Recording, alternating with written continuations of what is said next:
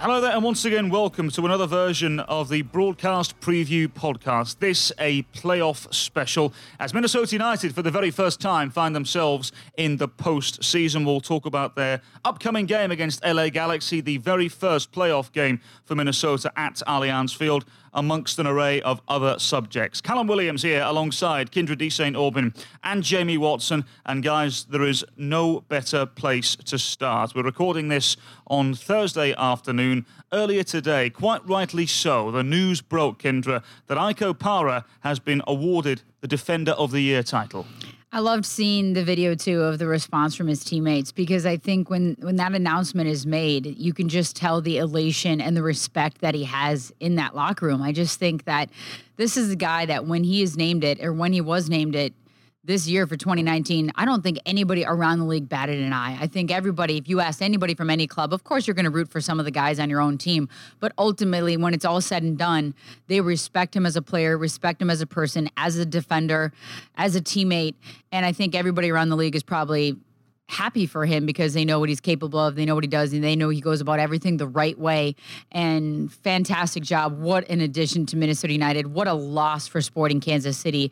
And you know, Peter Vermes has got to be kicking himself that he didn't see what what Minnesota United saw and, and brought him in. And um, hats off to Ike Opara. Well done. Tremendous season for him. I always think about this and I frown at the very least, Jamie, because $900,000 when you think about it, given what Ike Opara has given to this Minnesota United side. It's a deal that's well worth it.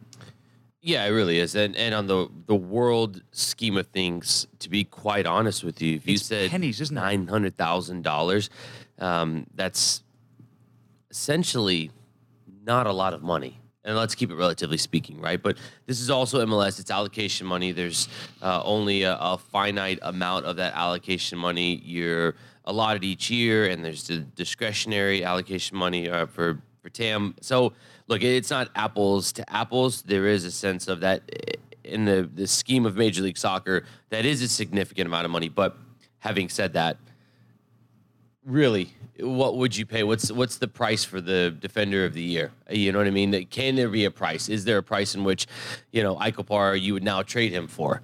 You know, right now I don't think Minnesota United would trade him. Not not internally, but but let's just play devil's advocate here and, and sort of think about this from an international footballing point of view. If somebody outside of Major League Soccer wants to buy Ike Opara now, I mean, you're talking at least a couple of million dollars, aren't Easy. you? Easy. And that and that's the thing. So that's one, that's a great bit of business. One, to get an immediate return on your investment. Two, if you wanted to get more from him right now, you could, or you could just reap the benefits like they did. And when the numbers came out um, across the board, it was a clean sweep for Ike Opara.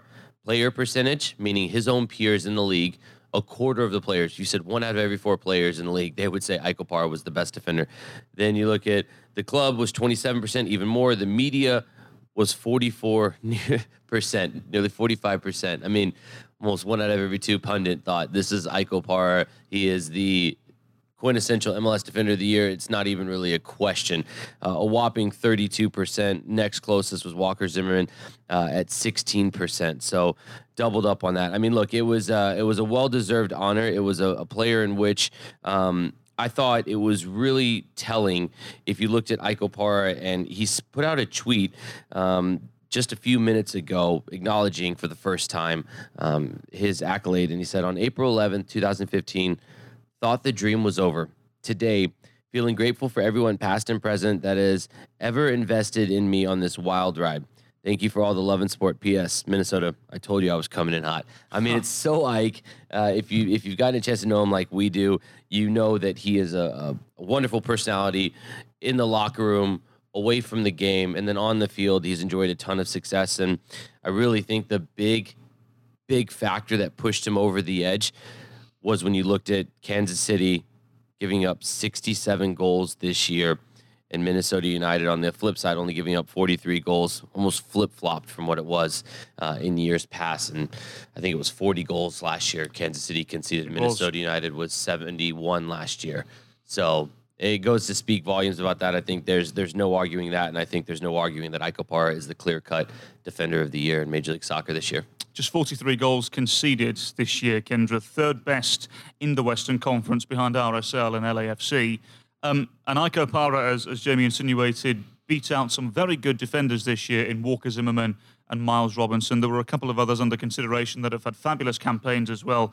But I, I don't think there's been a defender that has made as big of an impact as Ike Opara this season. Well, and I think one of the biggest things is the immeasurable. It's the intangibles. It's it's his leadership. It's his organizational skills. It's his mindset. It's his competitive attitude. It's his experience of being there, been there, done that. Just much like we talk of Ozzie Alonso, we can absolutely talk numbers, and the numbers tell the story, the goals against and how much it's gone down for Minnesota United. But the fact that he brings all those other things, and I think that is recognized amongst his peers, amongst everyone in the league, and amongst his teammates, especially in the coaching staff here at Minnesota United and the sporting staff. I mean, he is he is a fan favorite. People love him. They love everything about him, the way he goes about his business. He holds himself accountable when he does make a mistake. All of those things is why Ike Opara is the 2019 MLS Defender of the Year. And and always has a smile on his face when he walks into training every day. He's one of those guys. He goes to every community event that he's asked to go to. Just just does everything the right way. And um, I, I, love that he won this award. I think he's well deserved. And um, you know, now we just got to get focused on LA Galaxy, which you know all the players are, and, and we can sit here and talk about awards, which is awesome and fantastic. And it's a great time for them to come out with that confidence heading into the weekend. But you know that this club is just ready and raring to go for for the LA Galaxy matchup on Sunday. And if reports are true, uh, just one last thing on on Ike. I mean, I think that you're starting to say that you know this could be a player that could be here for for years. You know, and and hopefully that is the case. We'll see. You know, I don't know.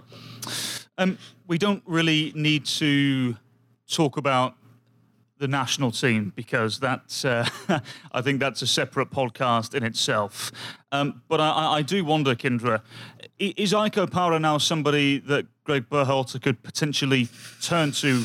And I know I know he's thirty, yeah, and I yeah. know he's at you know the wrong age uh, or the wrong side of 30 rather he's at the ripe old mature age he is he's, he's, he's, at the wrong side of 30 but to me if if you're looking at playing a certain way for the national team um, look, I, I, don't. First of all, what is that certain? Well, let's uh, again let, us let's, let's not get into it because it, it, needs a separate podcast, um, and the the obs- obscure nature of it. Anyway, um, but but is this something that Greg Berhalter should perhaps look at in in 2020? One hundred percent. I mean, I don't know how you can't. I mean, for me, Ike health isn't a question anymore. I mean, I know that was a conversation prior, and same with Ozzie Alonso. I mean, I, we're talking national team here, but in general, when these guys hit a certain age, maybe they've had some injuries or maybe they've fought through some things. But how can you how can you take away what that experience is? What that is just to have that confidence and and have a veteran president presence. I don't know. I don't care if it's MLS or it's the men's national team. I mean, I think people would argue when we're talking slightly about the men's national team and how Ike Opara could fit into it as that center back role. It's a position that people have had question marks for a very long time now for the men's national team, and there's wondering why they haven't brought back some of the other guys from the past. But to me, Ike Opara, why not be in the conversation? What what would lead you if you're Greg Berhalter, especially being an MLS coach who's been around and knows what Ike Opara is capable of in this league? What in the world could it hurt right now, based on what we have seen? I'm a fan of, of a lot of the central defenders that have been in this national team roster this year, Jay. But surely Ike Opara has to be under consideration. He's surely not any worse than any of them that have been given a chance. I think right now we're maybe getting stuck in the mindset of the future, the future, the future, with ignoring maybe the now. And maybe this loss to Canada was the wake up call that the U.S. men's national team needed. That maybe you can't just hedge your bets on the future right now, and that there is a, a bridge that needs to be built between the two. And I think Ike Opara is a guy that understands that right now at, at 30, he might be focusing on the next round of World Cup qualifying and World Cup and probably saying, this is my last shot as a real serious participant within the national team. Now, if if we're convinced that we want to go the complete other route and it's got to be either Miles Robinson or Aaron Long, just simply because they have youth on their side, I think right now, if you look at it, everyone in the league across the board, as I mentioned a moment ago, agreed that he was a better defender in league play this year. So why would you not say the next evolution would then be with the national team? And if you tell me it's because you think he's 30, I don't think that's enough of an argument. I get what you're trying to do to build to the future, but you're telling me within these camps he can't be in these involved in these camps. Even if your mindset is to say I really want to get more for these younger guys for down the road. Okay, great. But we're in a win now situation too. Yes. And and I think right now this this mindset and mine in particular, I was I was very vocal with you both when we talked last time about the national team about this progression, this this slight progression we're seeing. I don't think we've seen any more progression since we last spoke. And I think we've seen actually some regression. And I think the progression now needs to be on the mindset of the U.S. men's national team. And how do we make sure that we're ensuring results now? Because we could sit there and plan for the future all we want. We don't get through this qualifying right now and we figure out ways to win right now. The future is not in 2022, it's in 2026. Sure. That's too far down the road. We're better than that. I think Ike Opara could be a perfect bridge right now because I think he's a guy who understands the the bigger picture too. If you tell him, hey, we want you to be important for us in these 90 minutes to help us get a result, but more so with these younger guys, helping them develop to be something more down the road later on. Yeah, it's going to be interesting to see if Ike Opara is a part of the January camp moving forward. You mentioned the word future there a little earlier on, Jamie, which bridges us now to the Rookie of the Year award, which Hassani Dotson unfortunately didn't win. It went to Colorado centre forward Andre Shinyashiki. Um, Kyndra, I'll, I'll start with you here. How unfortunate was Hassani Dotson not to win this award? I think really unfortunate, and um, I think you know we we've had this discussion a few times about is, is, it about scoring goals? I mean, that's the flashy thing to do, and that's a lot of times what gets the attention when it's Rookie of the Year. And I know Sonny Dotson had four tremendous goals on the season, but in general, I think a lot of times the voting looks at and and the people that are are voting are looking at just overall goal scorer. Maybe they're reading the stats. It, should you be giving it to a player that didn't make the postseason in the Colorado Rapids? I mean, who knows? They made quite the run. I think is a great player. I actually thought Aaronson was going to be the one to win it for what he's done with the Philadelphia Union and the impact he's made. But Hassani Dotson is more deserved in my mind because he is so vital to this team, even though he didn't start as many games as Aaronson or Shinyashiki. He didn't score as many goals, but the fact that they had to put him in in critical situations and positions that he is not accustomed to playing, and he did above average very well in those positions, oftentimes going up against the best players for the opposition left back, right back, holding midfield. You know, coming in for Ozzy Alonso, playing alongside Ozzy Alonso, reading the game, sitting back and, you know, right in front of the back four if needed, attacking if he needed to, picking his moments combining with other players and and gaining confidence as the season has gone on, I thought Hassani Dotson was beyond deserved of winning Rookie of the Year. And I don't think I'm I'm not I'm not mad. I don't think he was completely like this was a complete you know, travesty. Um, I think Shinyashiki and, and Aaronson were also good choices. Um, but I do think that all three of those, in particular Aaronson and, and Hassani Dotson, were one A and one B in my mind. And I wouldn't have been upset if either of them had won had won the award. Jay, you had said on the last podcast that you thought Shinyashiki was going to win it. So why? Why did he win it? Um, yeah, I mean, I, I think I, my voting was for uh, one was for Dotson, and then two was for Shinyashiki. I gave um, the edge to Dotson in my voting just simply because we've seen it firsthand, and a lot of the reasons that Kyndra just said um, were why I voted that way. Um, but then when you go and you look at the voting across the league, um, maybe this is a case in which I think who was it? One of the pundits, maybe it was maybe oh it was Stu, it was Stu Holden on the Benny Sal podcast with Ike Opara. They're gonna have to change it to the Benny Sal podcast with the 2019 mm-hmm. Defender of the Year Ike Opara. It's like when you win the Oscars or something. You gotta you gotta add that in, or you know Oscar winning, uh, whatever Defender of the Year winning uh, contributor Ike Opara. Um, Stu said that a lot of the times when teams don't have very many national games, you don't get a chance to see players a lot of the time. And um, for Shinyashiki, you know, we watch a lot of video uh, in the Western Conference. Um, so you saw what he was capable of. We saw it firsthand, um, both there and away this season. Uh, he was a part of both fixtures against Minnesota United. Uh, Aaronson, I didn't know much about. Um, Aaronson is intriguing though because he's just 18 years old. I mean, he's called into the full team. He played 28 games this season. started 25 of them. Um, he finished second in the voting. Shinyashiki at 22, four years older, but yet he had seven goals, three assists on the season. So you start to go, okay, there is a real contribution. And just for perspective, Aaronson had three goals, two assists. Um, there's a real conversation about games played at a younger age versus goals a little bit older. We know what we saw with Hassani Dotson. Uh, the voting, though, across the league, um, clean sweep for Shinyashiki. 32% of the player vote, 31% of the club vote, 34% of the media vote. So an average of 32.5%. Brenden Aaronson, 15.5% for the player, 32 for the club, and 25% for the media. He ended at 24.5% roughly. So, and, and then Dotson ended at about 15% average wise. So, um, I didn't know much about Aaronson. That's why he was out of my top three. I can see why he was in, you know, the finished up runner up. Shinjiki, I thought was the biggest threat to Dotson, ultimately proved that way. And then maybe we just see a bit more of Dotson. That's why we pushed him a little bit higher. But um, of those three, and then Chase Gasper obviously deserves a mention for finishing fifth overall, just short of Frankie Amaya.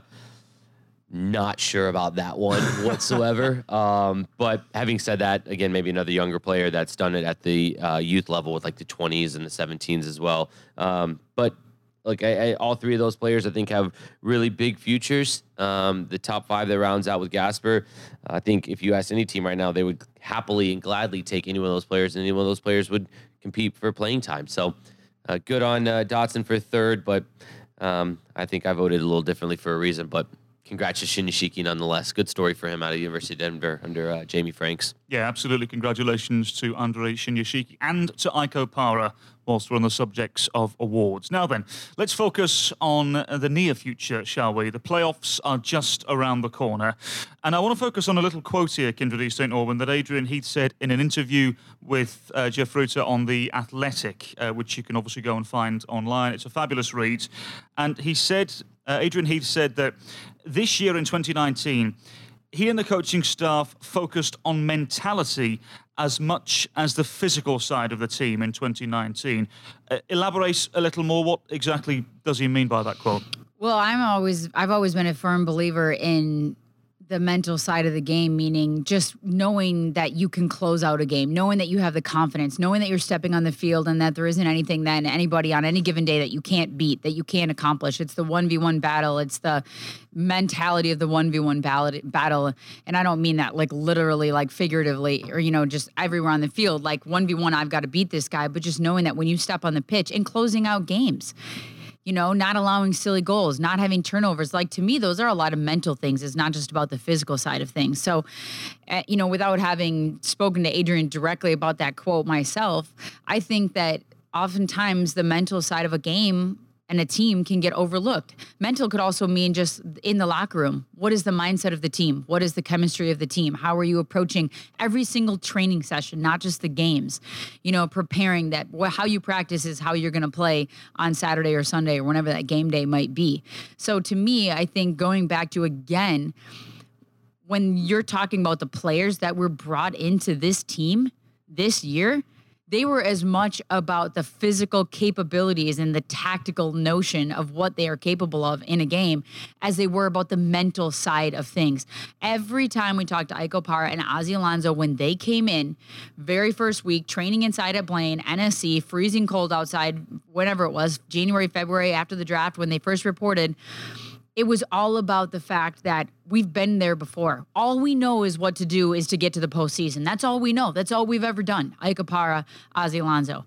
So it's going to be no different. We know that Minnesota's had its struggles, yada, yada, yada all we know is winning. And to me, that is the mental side of the game. When you bring in players like that, the coaching staff built off that, got those players for part of that reason.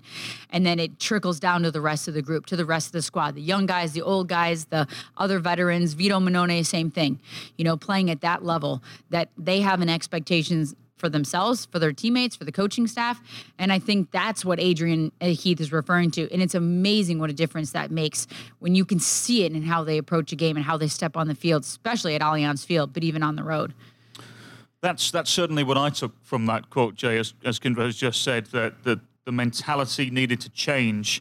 And the idea was that it would change with the veterans that they brought into this roster this year. So moving into the playoffs, does that mentality change now?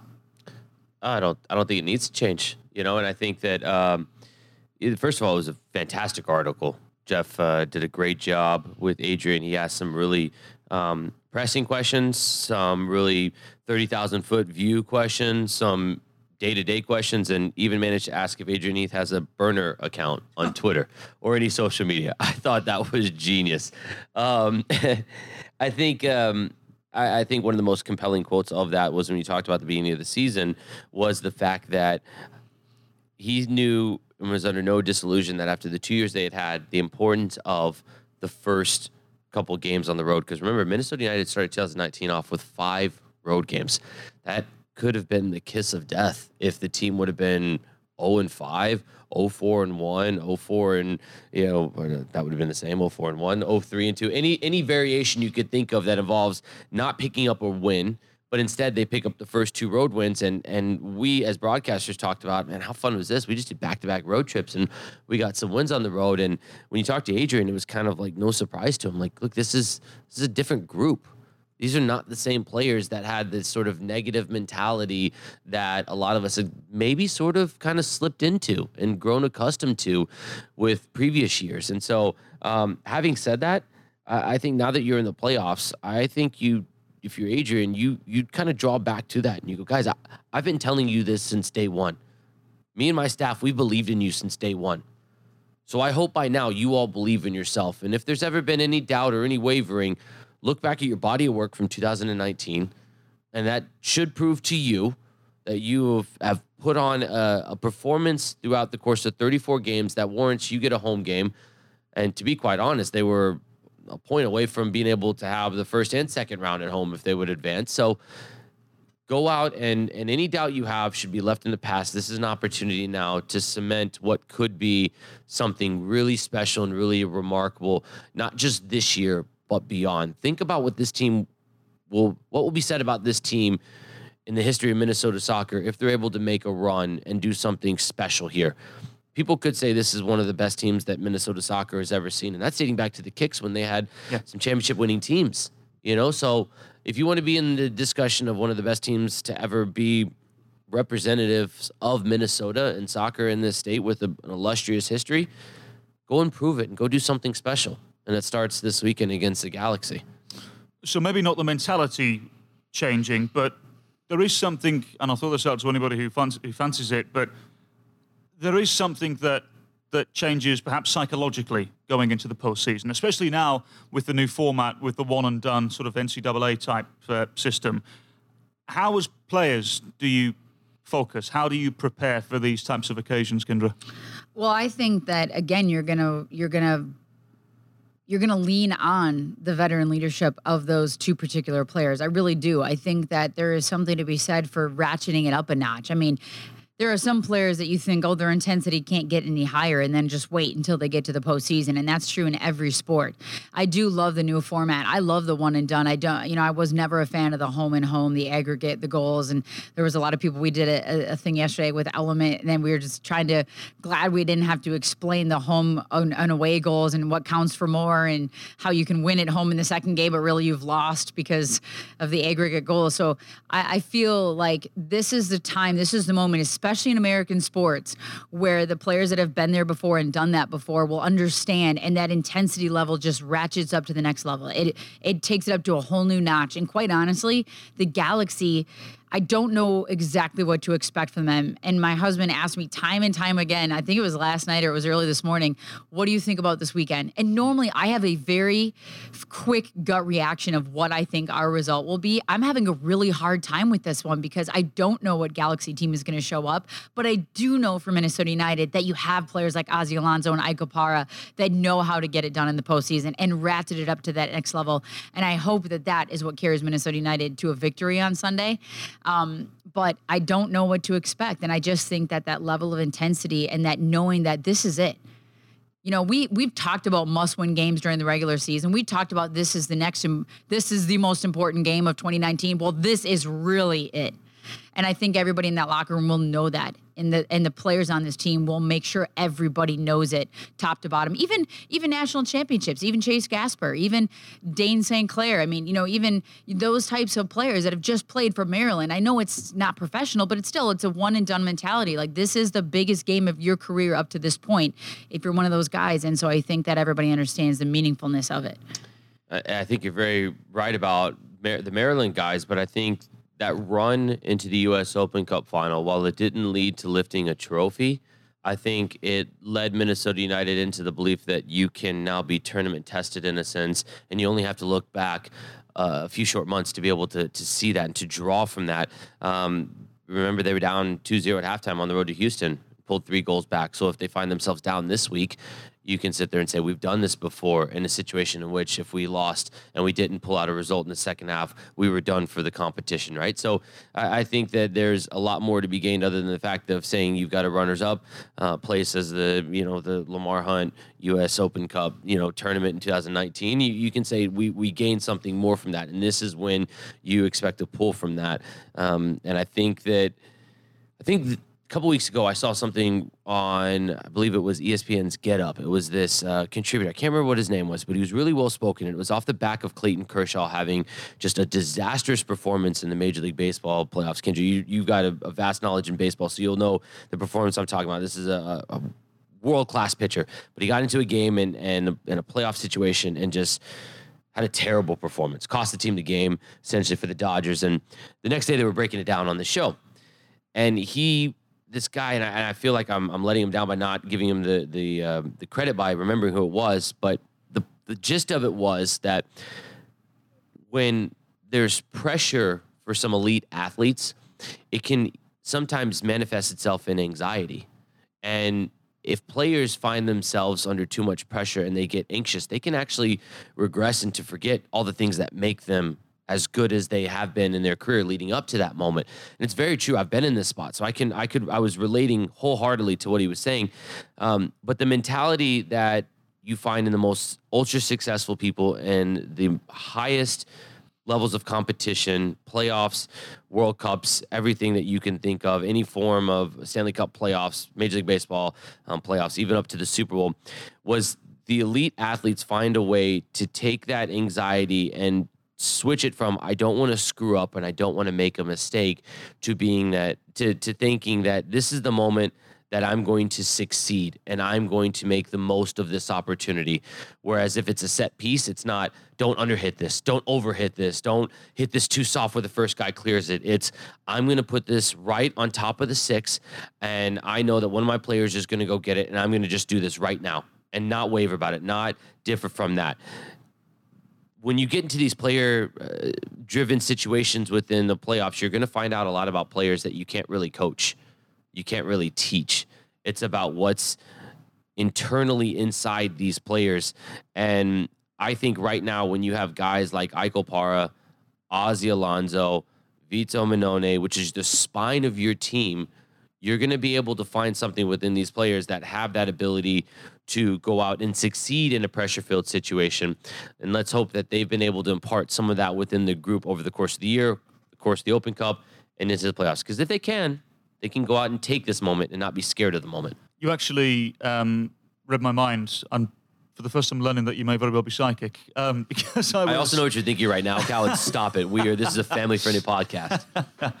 I because uh, I was about to say that you know the, the Open Cup obviously provided a knockout experience for a lot of players, but also Kyndra, I wonder losing in the Open Cup final players won't want to experience that feeling of um, frustration, annoyance, and disappointment again, which may very well give them an extra bit of whatever they need to help avoid that again in the playoffs. Well, and you saw what it meant to those players, and you saw players like a Michael Boxall who missed a tremendous opportunity late in that game at Atlanta, Ike and there was a reason why those same players that we've been talking a lot about, that veteran leadership, that mentality, stayed on the field the entire time that Atlanta United was celebrating and their fans were cheering and they were being handed their silverware because they they didn't want to feel that again. You don't want to feel that again at any level at any time. And now every game in the playoffs in the postseason, it is the next championship. It is a win or get out situation.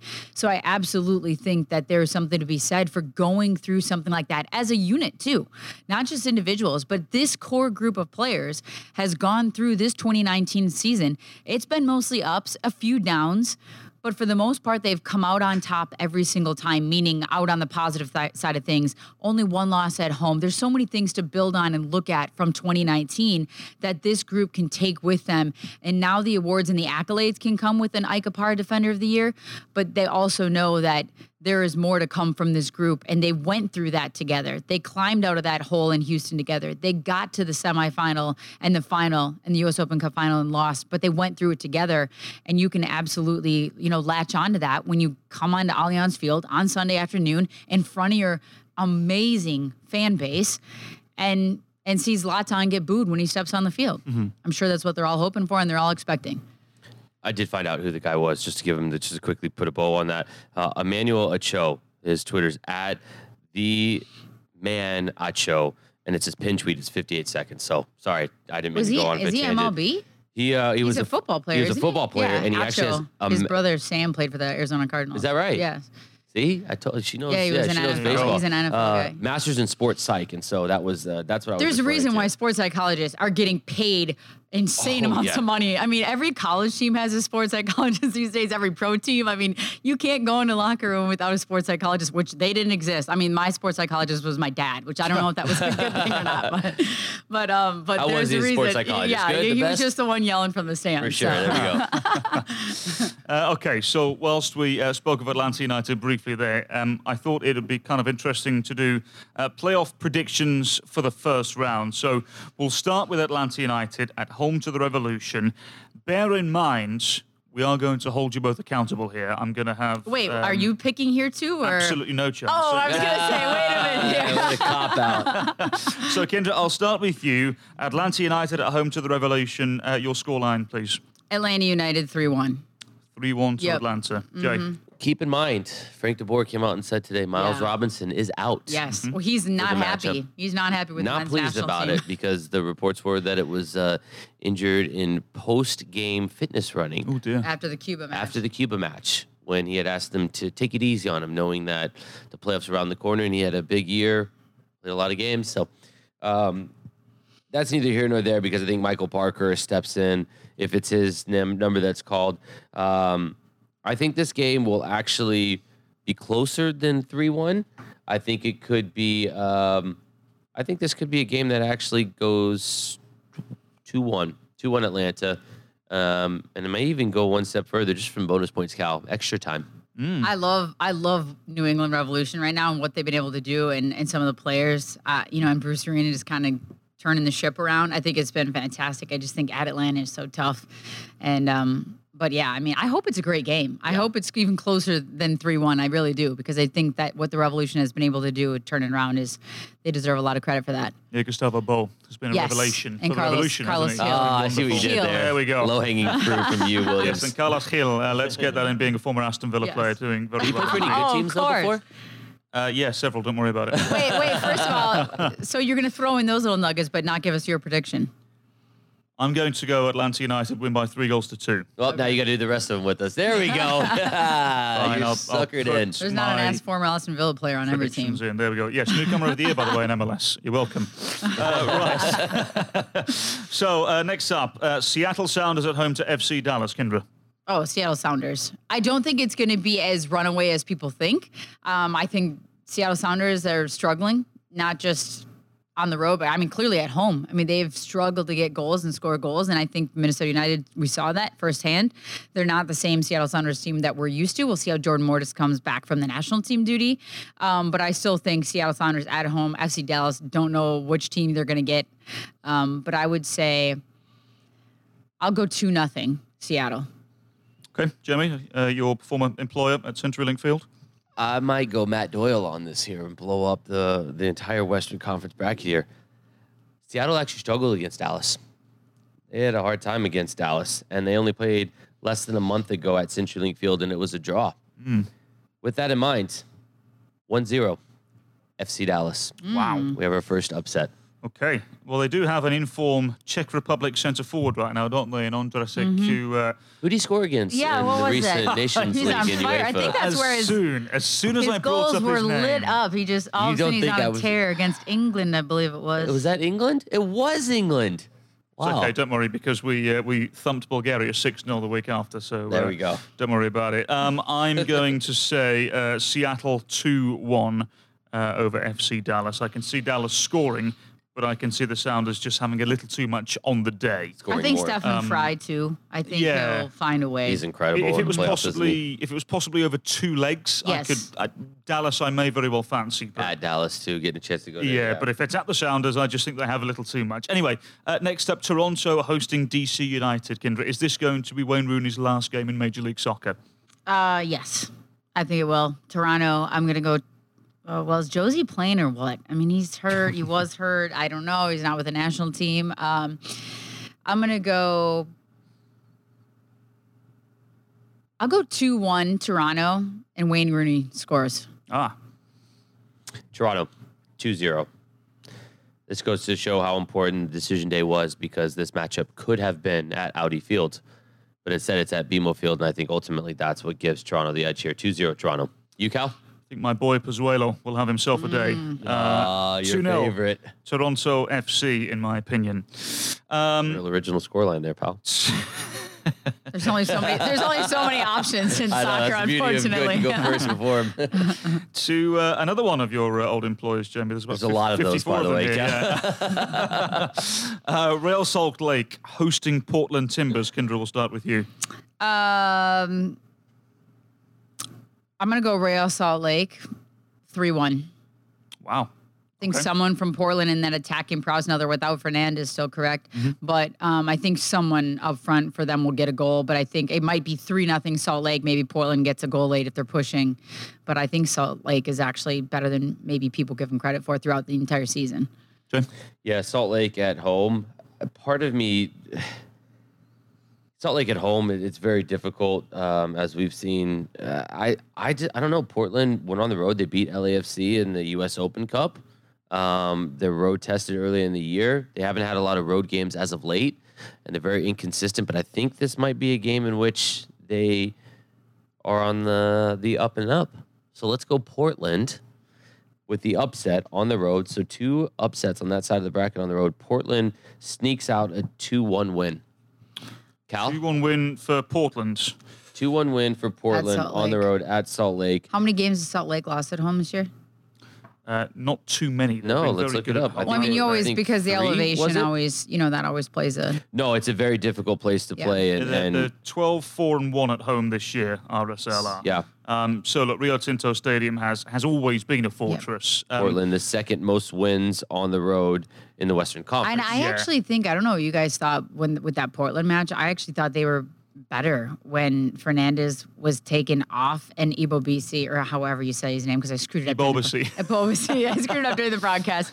when he slid central, Mm. I, I mean they they looked more dangerous. Now that was a product. I'm not saying Fernandez still isn't worth this money, but it, it seemed like they had struggled to find a way to play together. So I don't know. We'll see who, who shows up. I sort of agree. I, I think the Timbers actually look more comfortable away from home because there's a certain amount of pressure, on them to win 100%. uh, at Providence Park, particularly this year because of the way the season's Yes. gone. They played the first 10 on the road, and there was this tremendous weight on their shoulders Yes. to win at home. So I think on the road, Jay, they've actually shown that they can play and play quite comfortably on the road. Yep. So I mean, we'll see. And if that's the case, if my bracket holds true, they would actually then host the next round game against FC Dallas. So they could What's, get that uh, pressure back on them. But in the playoffs, I think it's a little bit different. Di- Did you say what your pick was? No, I'm I'm going to what I'm going to do here is I'm going to go uh, one-one, and I'm going to say the Timbers will win in uh, penalties uh, or in extra Over time. Vermondo? Yes, Oh, I do. how dare Wow. you! In Yeah. his that final would be the game? cruelest It way be. for Rimando to, to lay on the ground at Rio Tinto Stadium after a penalty has gone past him or something. That would be like the Maybe- most maybe backwards he'll- ending ever. It would Maybe just, he'll get goalkeeper of the year and it'll make up for it all. Yeah, yeah. we'll see.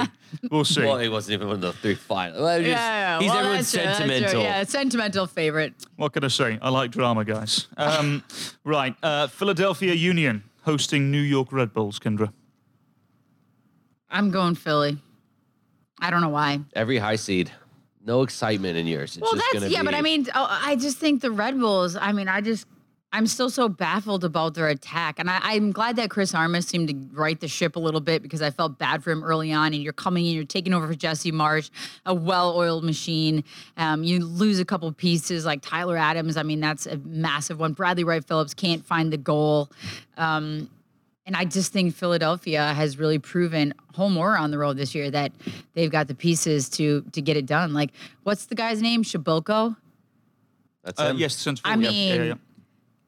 I bet if you asked nine out of 10 MLS fans, even people that follow the league closely, and you said he was one of the top players or top attacking pieces in the league, people would not know who he was. Uh, there's just certain guys they brought in that have fit a, fit the bill or fit whatever Jim Curtin is selling. And so I, I'm going Philly three, no, two, nothing.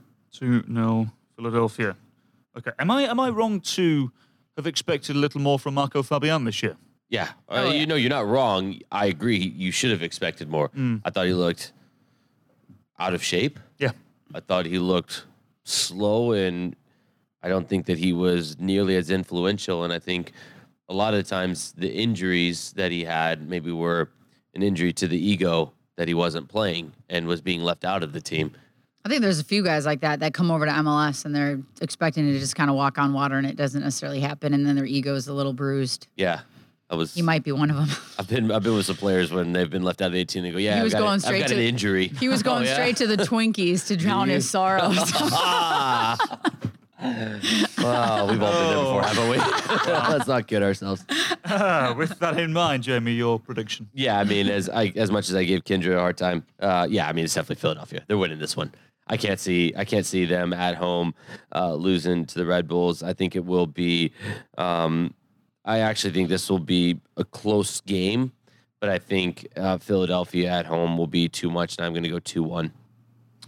2 1 Philadelphia. Cal, Um, now, see, this is the thing. I, I, I think I am perhaps um, one of just about every MLS fan, really, that has, has waited for New York Red Bulls to actually Yes. Right. do something. Start I wanna keep 2019, prodding yeah. New York Red Yeah. Bulls and say, come on, do something. You know, it's been 2008 was their last MLS Cup final appearance, you know, and and for a team that has invested so much money um, on and off the field over the course of, of the last sort of uh, 10 years or so since they were taken over by Red Bull, it's just not worked. Um, so, whilst I would like to see them have success at some stage, um, you know, they've got 53 goals this year, and this is um, with Wright Phillips not being as uh, good as he has been.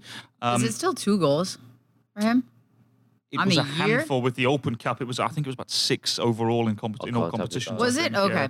Um, which, it, I mean, look, I, I, this may very well be a separate debate for another day, but I, I do wonder actually if Wright Phillips will be on the trading block next year. I do wonder if I that's think a he has to possibility. be. Interested to see. Uh, anyway, um, I am going to go Philadelphia Union by one goal to nil. Um, I just think Philly have- Really? uh, One have, nothing? have two enough. uh, They they have enough at home, just about. But um, going back to what you were both saying, I think it's going to be incredibly tight as well. So anyway, so it, it eventually brings us to uh, the the main event, and uh, the old saying.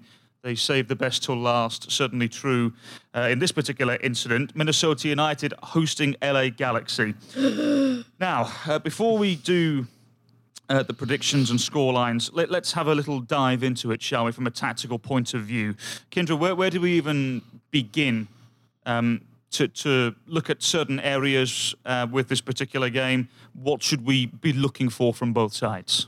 Well, I think for me, the biggest thing you, you have to look at right off the bat about your opposition Zlatan Ibrahimovic. Everybody knows what he's capable of. He's capable of these moments of brilliance. He hasn't scored on Minnesota United in 2019, but that's, you know, who's to say that he can't score at a moment's notice, notice from half field, from close range, off a set piece, whatever it might be. Yes, we have the 2019 MLS Defender of the Year, but Zlatan is a beast and he attracts a lot of attention.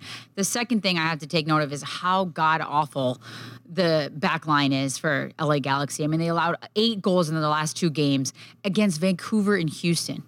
I mean, one game at ro- at home, one game on the road. I believe the Houston game they allowed three goals in the last 30 minutes of the match, something like that. So something crazy where they allowed eight goals in the last two games. That does not win championships. The problem is you look on the other side of the coin and what has Minnesota been doing from a scoring standpoint?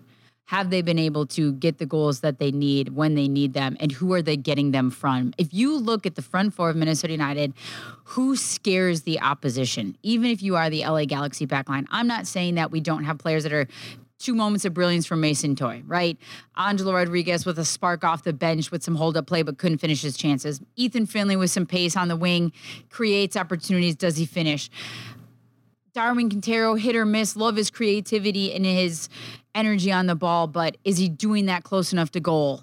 So there's all these things for me. It's going to be about Zlatan Ibrahimovic shutting him down and Minnesota finishing their chances with the front four, whoever that might be for Minnesota United. And that's why I struggle to pick a winner in this game because I don't know which offense is going to show up for Minnesota United. And we all know that the defense is poor for LA Galaxy but um, it's a really tough one for me. I think this is where Allianz Field, this is where home field, this is where your supporters, all that comes into play. And that is going to drive you over the finish line and give you that will to win. And that every first ball, that every second ball, whatever it might be, tactics might be thrown out the window because it might come down to emotions and adrenaline in this kind of a game at home. And I think Minnesota Minnesota United ends up 2 1 victory. Okay, 2 1 victory for Minnesota United. Um, before I go to you, Jay, just a few things that I think um, are probably being overlooked here. Everybody focusing on Zlatan Ibrahimovic, and quite rightly so. Why wouldn't they? 30 goals uh, across the regular season. Um, if Carlos Vela hadn't have had the season he mm-hmm. has, um, there would be even more eyeballs on Zlatan Ibrahimovic. Um, 14 goals in his last 10 games, by the way, as well. Yep. But there is a reason for this. And to me, the, the biggest way to beat the Galaxy is to stop the service to the big man. Yep. And a lot of that comes from the two players who have been the most consistent either side of him Uriel Antuna, mm-hmm. the Mexico international on loan from Manchester City, mm-hmm. and Cristian Pavon, the yes. Argentine international on loan from Boca Juniors. Mm-hmm. Um, Cristian Pavon, I believe I've got the numbers right here, in the 11 games he's played, in nine of those games, he's contributed either a goal or an assist, and the majority have been obviously to Zlatan Ibrahimovic. The other area, which I think the Galaxy have been very underrated on this year, is the secondary runs from Sebastian Lletget and mm-hmm. Joe Corona. And a lot of this comes from the centre of midfield and uh, Jonathan Dos Santos and the ability he has to keep everything in shape and everything calm uh, and collected. Um, so my, my biggest concern here, Jay, is with Minnesota United, no doubt there's plenty of, of threats there, particularly if you if you assume that Adrian Heath will pick uh, Robin Lod, Darwin Quintero, Kevin Molino behind a centre forward of some sort. Um, there's plenty of, of threat there, no doubt. With the way that Minnesota United play, with the attacking and abrasive fullbacks, I wonder if this is the game where you perhaps tell Chase Gasper maybe to be a little more reserved because I, I do worry that if Romain Métanire is his usual aggressive self, don't no, no doubt about it, he's got fabulous recovery speed, but as soon as he goes, that's a heck of a lot of space for Cristian Pavon to move into. First of all, wonderful analysis. I've just sorry, you're absolutely you right. no, you're absolutely right. Um, I do think that this is a very different team than what we saw we saw them in the third game of the season, I believe, March 16th. Yep.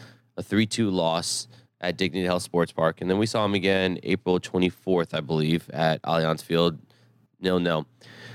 We're about six months later. Completely different. So, whatever you thought you saw before, the last mm-hmm. time these two teams played, it's completely different. And the biggest addition is the man you mentioned from Boca Juniors, Cristian Pavon. He is a world class player. He is a player that Minnesota United did not have to see before and did not have to contend with. And if you remember the game, I said you just got to throw out what you saw from that game. It was a reoccurring theme was the service. That service has gotten miles better. I think Antuna is a much better player. Keep in mind, Antuna scored in the game against Minnesota United early on in the season. Um, no, I take that back. It was uh, Lletget got the one later. The assist was Antuna. Um, he was very good against Minnesota United in that matchup at uh, Dignity Health Sports Park. I think this game is going to probably be one in which it's going to go end to end. It's going to be back and forth. The midfield three um, of Dos Santos, Lletget, um, and Corona are very vital to what LA Galaxy want to do. And they We can, got absolutely. I know you said don't pay attention to the other games, but do you remember how much Minnesota United got worked in the first half of that game at LA by that that midfield? Oh, yeah, they now that yeah. though, you know what I mean. It was like, holy cow, what's going on here? And it it took them till halftime to figure it out because that mid three is so good. exactly it. And by that point, it was it was just about too late because I think it was 2-0 at that point. Um, I think for every reason that Kyndra said about the eight goals given up in the last two games um, to end the season, their back line at times it, it it's inexplicably bad. Yes, it is. And and none was a bigger example of that than when it was three three at home against the Vancouver Whitecaps in the 93rd minute. It was a two on zero that Vancouver, as they should, executed and won the game in the 93rd minute. It's criminal at times how bad their defending can be, and it's borderline awe dropping or uh, just awe inspiring, jaw dropping. I put both. I like both those words. I put them together there um, to watch their attack at time when it's free flowing. I think this game is going to be a high scoring game. I think this will probably be the highest scoring game of the first round. Um, I think Minnesota United, for the same reasons you said, their their back line has been so bad, Kyndra. I think it doesn't even really matter, Cal, which four of Minnesota United's play in the four two three one. I think they're going to have success, whatever combination it is, whether it's Angelo Rodriguez up top or Mason Toye up top. Um, Mason Toye, keep in mind, scored again for the 23s while Yes. away um, with under 23s, which could not be better timing for a guy who had a rough end to the season form wise, hadn't found the goal. Now he goes off for the national team and finds the goal. Um, I think he'll end up being the one that Adrian will prefer. And I think that goal might be more influential than we may have ever realized for Minnesota United. Although we only ever saw it on Twitter, we didn't even see, I haven't even seen the goal. But it's so important for a goal scorer to score goals and find that form. And um, I think Minnesota United finds a way to get in behind several times. I think LA Galaxy will get their opportunities. I think I I do fully expect to see Zlatan get his opportunities, and if he gets enough of them, he's going to score. Um, I think this game will be three two. I think it'll be Minnesota United, and I think it will be the most entertaining matchup um, of the first round across the entirety of the Major League Soccer playoffs this year. Um, that's my prediction. That's why I see it. Just I, I basically see it. I don't know which one's going to show up like you, Kyndra, but at the same time, I do know what history has told me from the previous results that LA have given us, and I don't think that there's two weeks isn't going to change anything for what they've been doing. I think you still have players like Polenta that just want to run about, and if Romney's starting, he's not an outside back for Skjelvik. So if he's uh, you know Bingham is due f- every once in, at least once a game for a head scratcher. So there you go. I mean, uh, all those reasons right there. I think Minnesota United get more than their fair share of opportunities. They get the lion's share of opportunities, and will end up scoring Uh-huh. and winning. Uh-huh. Cal gets it. You totally just stole Hilarious. his line. He's so sad right now. Look at Cal that. gets it. There's a tear coming down his cheek. Cal, your No, no. your, pred- your No, no. prediction. Wouldn't be seen dead saying that line. ah, too low hanging fruit. Huh? Um, I, I have said, um, I think after 90 minutes, so first of all, I think this is going to be unbridled carnage. I think, awesome. which would be fabulous and, and entertaining, end to end stuff. I think both goalkeepers are going to have to have a good day. Um, I think 2 2, and I think in extra time, Minnesota score the third. Whoa. Um, so I am predicting drama at its peak. With some free soccer in there, Absolutely. some extra time, free soccer. Just what Minnesota United do. Yeah, there we go. That'll be great. Um, guys, uh, final thoughts then before we end the podcast. Uh, it's been a fabulous season for Minnesota United. Does that season end on Sunday, Kyndra? Well, we're all predicting wins for Minnesota United. So I say no. I mean, I think they're, I mean, and I think they are going to be so pumped to hit the road and go to LAFC, a place where they've already won 2 nothing, and LAFC knows that they're the only team that beat them at home in the MLS regular season. So I don't think it ends on Sunday. I think that they find a way to pull off the win and, and hit the road to LAFC and see what it brings. We'll go from there. Jamie, final thoughts? I hope they don't look already to LAFC. I hope they look squarely on this one and, and get the job done um, because I think that this season um, they've met expectations now to get into the playoffs. They've gotten to the U.S. Open Cup final, and I think now is their opportunity to exceed expectations and to go back to what we said earlier. There's a chance to do something special here. So starts uh, on Sunday night. So I, I, fully expect a win for Minnesota United and um, should be one of the most entertaining games we've been fortunate enough to be a part of, and we'll be on the radio for it. So looking forward to it with you guys. Cal, your thought? Uh, yep, I think Minnesota United um, will be uh, extremely motivated for this. I think the entirety of the state of Minnesota will be motivated for this. Uh, this is the moment that Minnesotan soccer has craved for a very, very long time, and it's going to be here on Sunday. Uh, now, for those of you who can't get to the game because it is a complete sellout. There isn't a seat left in the house. We are told standing room only tickets are going to be available uh, a little later today. Don't know what the prices are going to be, uh, so I would suggest if you want to go to the game, keep your eyes peeled on mnufc.com. Uh, if you can't get to the game, uh, obviously you can watch it on ESPN uh, from 7:30, or indeed you can join us uh, on Score North and across the nation on Sirius XM from 7 p.m. Uh, it's going to be fabulous, fascinating, furious. Minnesota United hosting LA Galaxy, the first ever playoff game at Allianz Field. As always, thanks for joining us. You've been listening to a Minnesota United production.